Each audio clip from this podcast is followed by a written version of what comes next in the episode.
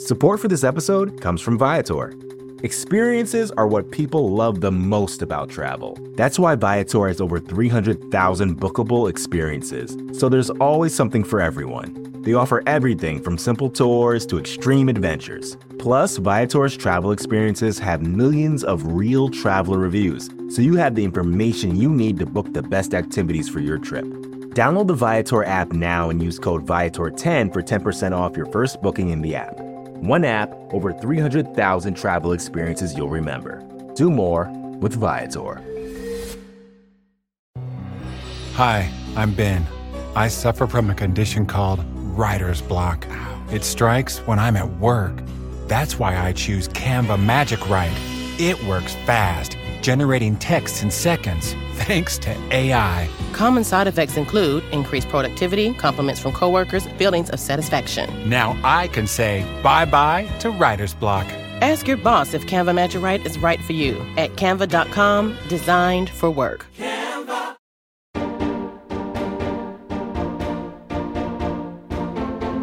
I just feel continually marginalized. A company that I've loved and given my all, and countless late nights and weekends and weeks of lost sleep. I just feel like my joy and desire to do it is just crushed. You may be listening to this on your way to work right now. Or maybe you're actually coming home from work. You may be trying to stop thinking about work, but you can't. The fact is, we take home to work and we take work home. Love and work are the two pillars of our life. But Sigmund Freud said it before me. In both, we experience a sense of identity, a sense of belonging, a sense of continuity, and hopefully a sense of self worth and fulfillment. But we all know that when our romantic relationships are in trouble, we need to invest in them. We need to put attention and effort and sometimes seek help. Somehow, when it comes to work, we endure our relationships. Lately, there's a lot of restlessness and anxiety in the workplace about how we relate to each other, how we handle disagreements and breaches of trust. So, a few weeks ago, I gathered a small group of people in their office after work to have a conversation. What are your relationships at work like? How do you handle all these issues? Who do you turn to for help? When do you know things are getting better? And what stands out for you? What is your relational life in the workplace with your co-workers, colleagues, bosses, or family members actually like? How many of you would say that growing up, relationships were central in your family life growing up? Meaning that you were given a set of messages, narratives. We all grew up with narratives about relationships that said, you're not alone. When you have a problem, reach out. You are indebted to others and others to you. You are part of a network of connections you probably will cultivate a sense of loyalty to those people. Relationships matter. And in the end, ontologically, your idea of the world is I can trust people, I can rely on people, people are there for me, and I'm there for them. That is a set of messages that make relationships central. You know, an alternative script is that relationships were more peripheral. Basically, it was more task oriented rather than relationally oriented. Societies are more task oriented and others are more relationally oriented, not just families and individuals. The messages can be you rely on yourself, you have your own feet to, to, to stand on. Nobody's ever going to help you as good as you can help yourself. That level of self reliance says, worldview wise, ontologically, in the end, you're on your own. How many of you know that set of messages more? And it's not either or, but it is everybody knows the volume that they got. So, how many of you would say relationships peripheral? Right, right. And imagine when a person from one culture, one relational culture, works with a person from another relational culture. That set of messages influences how you come to work, how much you rely on others, how much you think you can do it all yourself, how much you resent the fact that you have to do it all yourself, but you still think you can do it better than the others, so why bother asking? Because nobody's going to do it like you. Or how much do you not say that you need help because asking for help is admitting that you are weak and that you can't do it rather than that you are resourceful and that you know how to, you know your limitations. This I call the relational dowry. Everybody has a relationship resume that they got from home, from their culture, their community, their society where they grew up. They bring it to work, it doesn't stay at the door, and it interacts as an invisible force underneath all of the manifest relationship dynamics that take place at work. When people talk about diversity in the workplace, the one aspect of this diversity that is often absent is the relational diversity the histories, the resumes, the way that people come to work after having learned for years to live and work and communicate or not with others. That is the dowry that they bring with them. That comes the conscious and the unconscious forces that influences the way they show up, how they how they ask for help or don't, how they communicate or don't, how they compete or collaborate, what happens when they have to deal with a difficult person, and let's be clear the difficult person is never themselves. I actually have been looking at what is a relational system? What is it made up of? And how do the messages that we receive influence the way we partner with people, but also the way we work with people? It's how we love them and how we work with them. It's pretty much the two primary spaces in which we, we live. And what has shifted? So, you know, the same way that I often will say today, many couples, so many people actually, are going to have more than one relationship in their adult life. And some of them are going to do it with the same person. I also say that many people are probably going to have more than one job and certainly even more than one career. And the question will be can they have more than one career in the same workplace? But everybody is trying to straddle feeling rooted, feeling anchored, feeling a sense of belonging, feeling a sense of stability, and at the same time, experiencing the potential for growth, for self development, for renewal, for purpose, for meaning, and all of that. I don't need to even justify anymore that thinking relationally has become part of this new bottom line. And the, the business world, the industry has kind of emphasized that. Never has the world of emotion entered the workplace that it does today. I mean, people are talking about psychological safety in the same breath that they're talking about performance indicators. Uh, we talk about authenticity and vulnerability and trust and transparency and, uh, and belonging. I mean, when was that the vocabulary from work?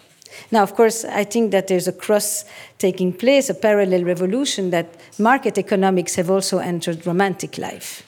And we are having a state of emotional capitalism, as Eva Illouz calls it, where many of you are still dating, I'm assuming, and you know that some of your dates kind of look like they're a job interview you know, because we have brought up supply and demand and market economics of, you know, a good deal and a bargain and, you know, and, and, and basically when am I going to find the right one, the right one that's going to make me delete my apps, basically. Um, you know, but you can see these kind of parallel revolutions that are taking place between work and home, where the vocabularies are becoming more and more fluid and similar with each other. How many of you live in the same place where you grew up? Now, that is fantastic. One. One of the questions I asked to this group was how many of the people there still live and work in the place where they grew up? And there was one person in the entire group. But if they went to their parents or to their grandparents, by the time they were three generations back, it was everybody. You entered a factory or a company and you stayed till you went on retirement. People didn't have to think about retention because you just stayed naturally. Today, we don't just leave a marriage because we are unhappy. We leave marriages because we could be happier. But the same thing is true with work. We used to leave when the factory closed, and today we leave because our potential isn't being recognized, or we are not being promoted enough, or we see because we see both our jobs and our relationships as a place for identity fulfillment. Canva presents stories to keep you up at night. It was an ordinary workday until The Singapore presentation is at 3 a.m. the office was shocked. But that's when we sleep. Maya made it less scary with Canva. I'll just record my presentation so Singapore can watch it anytime. Record and present anytime with Canva presentations at canva.com. Designed for work. This episode is brought to you by Paramount Plus. Get in, loser! Mean Girls is now streaming on Paramount Plus. Join Cady Heron as she meets the plastics in Tina Fey's new twist on the modern classic. Get ready for more of the rumors, backstabbing, and jokes you loved from the original movie with some fetch surprises. Rated PG 13. Wear pink and head to ParamountPlus.com to try it free. This episode is brought to you by Bumble. So, you want to find someone you're compatible with, specifically someone who's ready for a serious connection, totally open to having kids in the future, is a tall, rock climbing Libra, and loves rom coms with vegan pizzas on Tuesdays just as much as you do. Bumble knows that you know exactly what's right for you. So, whatever it is you're looking for, Bumble's features can help you find it. Date now on Bumble. How many of you, your parents, lived in the place where they grew up? A few, two or three, five. Hmm. And how many of you's grandparents lived in the place where they grew up? All right. The massa of people that used to live in the same place lived in a societal structure that was really organized by this word, structure. And structure meant that you had a deep sense of rootedness with tightly made knots that made it very hard for you to leave. We now, when you are a group and the majority of you is in a different place and maybe not even the first place that is different from the one that you grew up, this requires a societal structure that is not about tight knots, but that is about loose threads. And that means that we have moved from structure to network. In the network, you make loose threads that allow you to enter and leave easily so that you can connect and disconnect. Of course, we still want that sense of belonging, but we want to be able to revoke it at any moment. So, if people start to talk about retention at work or commitment at work, it means something very different when, you have, when your workforce has been living in the same place and probably working in the place where it grew up versus all of you. How am I going to make you stay? How am I going to make you want to be with me? How am I going to make this environment relationally compelling enough for you to feel that you can grow here and put some roots here for a certain time? And how am I going to cultivate that sense of belonging for you when you're going from one gig to the next?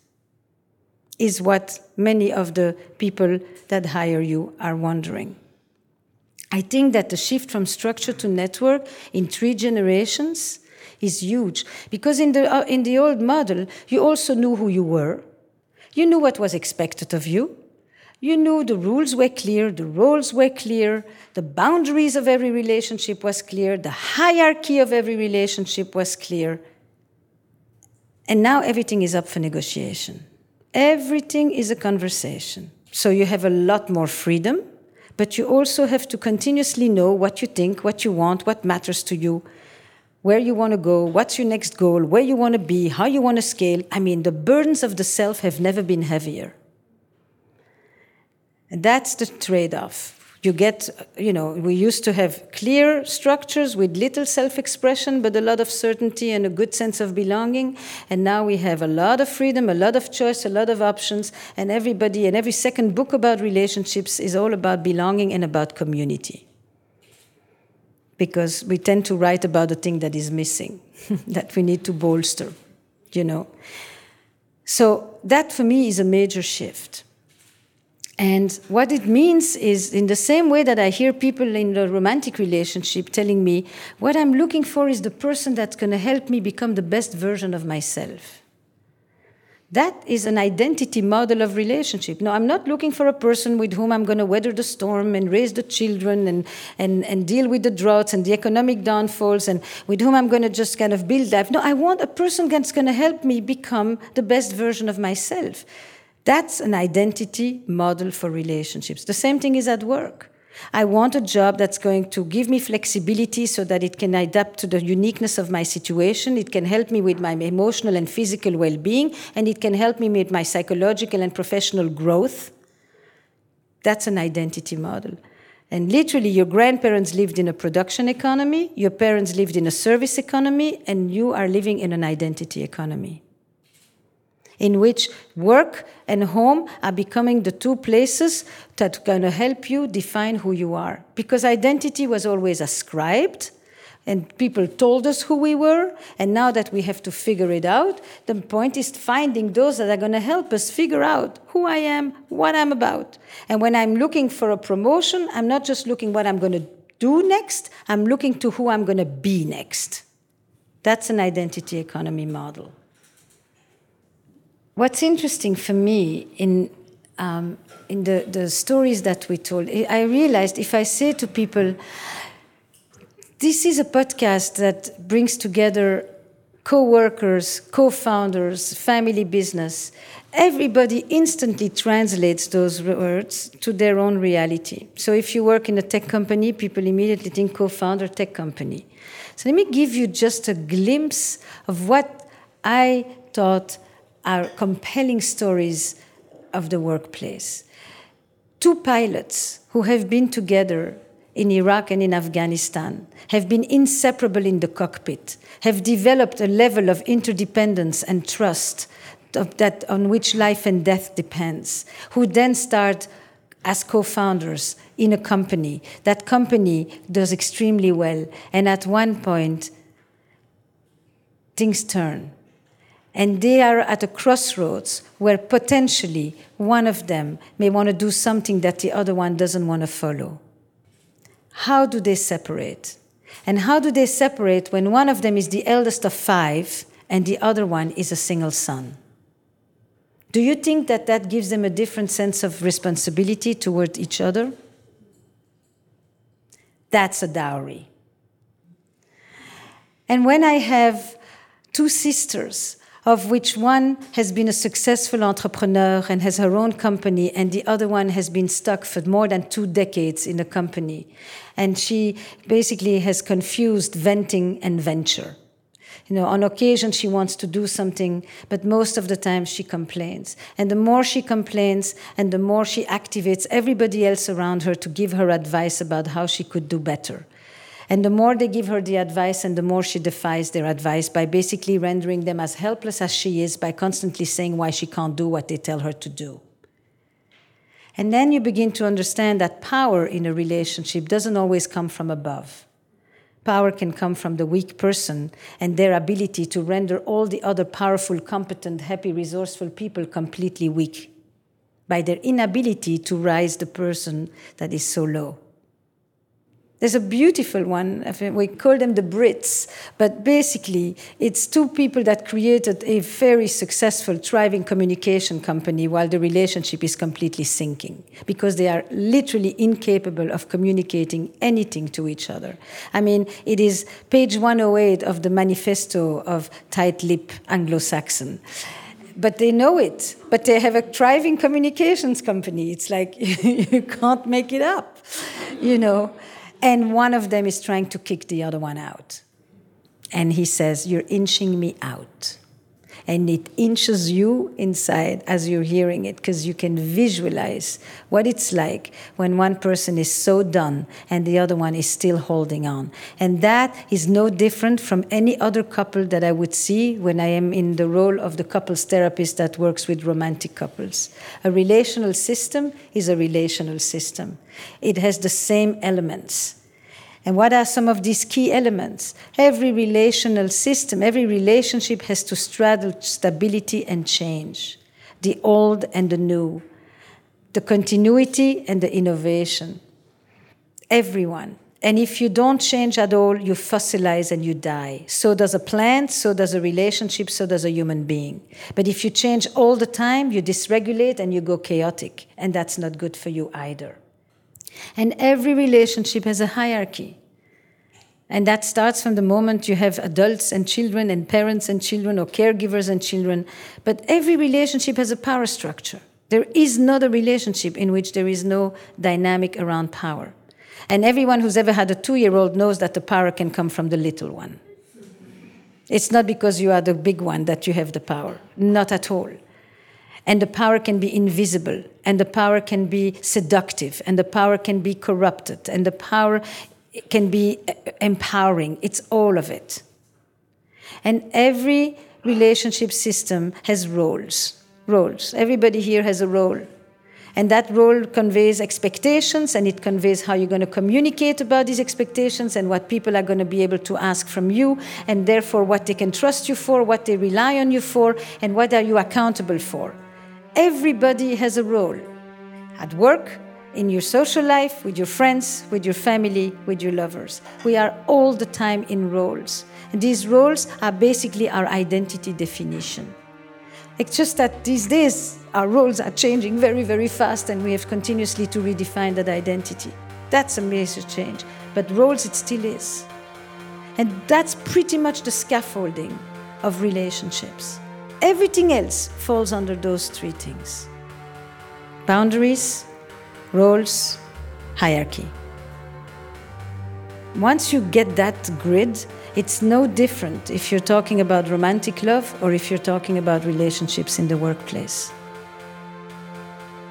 Join me in meeting nine pairs who work together co founders, family members, colleagues, and co workers as they unpack and explore the tensions, the unspoken elements of their relationship, the creative energy of their relationship, the loyalties, the breakup, the beginnings, and the end.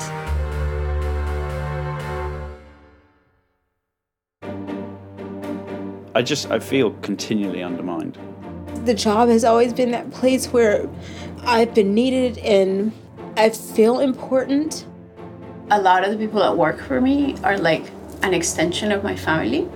There's no doubt that your emotional and relational dowry comes with you to work. Imagine going to work every day in a really busy place and no one will make eye contact with you. I mean, it feels like a breakup. It doesn't feel. It is. so, how's work? Canva presents stories to keep you up at night. It was an ordinary workday until The Singapore presentation is at 3 a.m. the office was shocked. But that's when we sleep. Maya made it less scary with Canva. I'll just record my presentation so Singapore can watch it anytime. Record and present anytime with Canva presentations at canva.com. Designed for work.